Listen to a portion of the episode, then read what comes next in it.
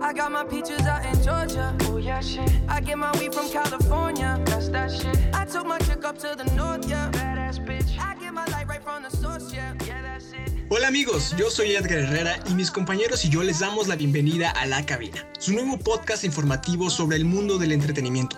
Vamos a estrenar este episodio hablando sobre los distintos retos y obstáculos que ha tenido que atravesar la industria del cine, la televisión y la música debido a la actual pandemia. En cuanto a la música, sabemos que esta industria se las ha visto difíciles desde que comenzaron las infecciones. Muchos eventos y festivales se cancelaron y rápidamente se tuvo que adaptar a una nueva modalidad. Pero aún así, esto representó un tremendo golpe. Sin embargo, la industria musical encontró un aliado en Música México COVID-19 una organización cuyos orígenes son gracias al Amprofam, FIMPRO, Cultura UEDG y muchas otras asociaciones que pretenden sumar esfuerzos por el bien de la música. Esto al dar respuesta a la situación de excepción que vive la industria musical del país a través de tres líneas de acción, información, evaluación y asistencia. Empresas como Warner Music, Universal Music, Sony Music, Spotify y al igual que diferentes artistas se han sumado para llevar la música hasta el último rincón de la República y al mismo tiempo se invita a todos y a todas a donar al Fondo de Música México COVID-19. ¿Qué sucede con el cine, Aymon? Hola, ¿qué tal? Yo soy Aymon Castillo, espero todos se encuentren muy bien.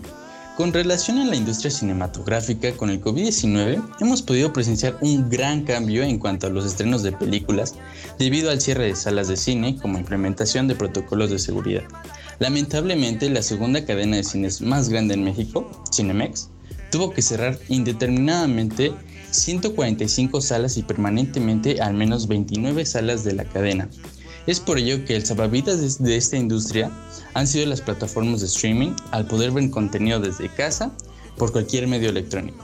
Hoy en día, según Forbes, las plataformas audiovisuales como Netflix, HBO, Amazon Prime Video, Disney Plus y otras ya son dueñas de al menos 25% del mercado televisivo mundial, alcanzando los 900 millones de suscriptores.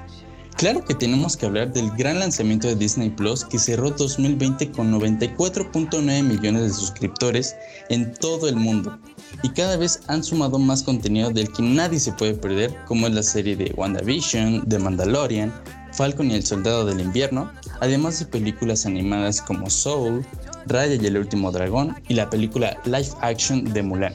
A mi parecer, creo que Disney hizo una muy buena elección al giro de la empresa para crear su propia plataforma para no vender los derechos de sus películas a otras plataformas y mejor tener la suya.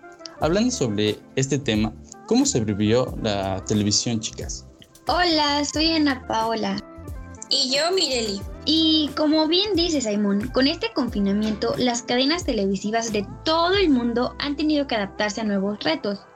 Como todos sabemos, la televisión desde su creación ha jugado un papel muy importante en entretener a la sociedad y en la difusión de información, que es una de las principales formas de dar a conocer los hechos que suceden a nuestro alrededor. Por un lado, las noticias tuvieron mucho de qué hablar por la pandemia, pero por otro la televisión se quedó sin contenido, ya que no había contenido deportivo porque se cancelaron todos los eventos y también se repetía contenido ya grabado. Y pues poco a poco provocó un desinterés por parte de la audiencia. Sin embargo, en el ámbito deportivo pudimos observar que se fueron implementando partidas de fútbol en videojuegos con los mismos jugadores de la Liga Mexicana y a pesar de ser una experiencia totalmente nueva, tuvo un gran impacto en los fanáticos. Claro, y ya desde antes de la pandemia, la televisión tenía problemas, porque le estaba quitando público a algunas plataformas como Netflix, Amazon Prime, HBO, Fox, solo por mencionar algunas. Además, no olvidemos que las televisoras abiertas llegaron a un acuerdo con el gobierno para ceder parte de su horario y meter clases para apoyar a la educación, lo cual representaba dejar grandes ganancias.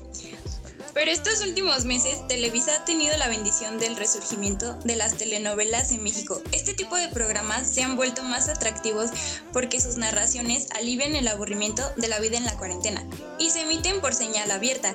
Eso hace que sean más accesibles para las familias mexicanas. Por desgracia, TV Azteca no ha tenido la misma suerte y ha tenido una caída en sus ventas. Esperemos que todo esto termine pronto para que pueda seguir haciendo la mejor televisión para todo el público mexicano.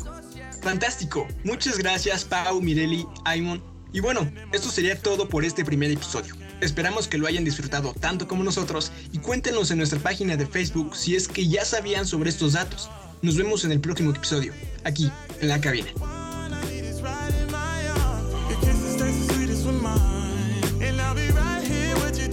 I got my peaches out in Georgia. Yeah, shit.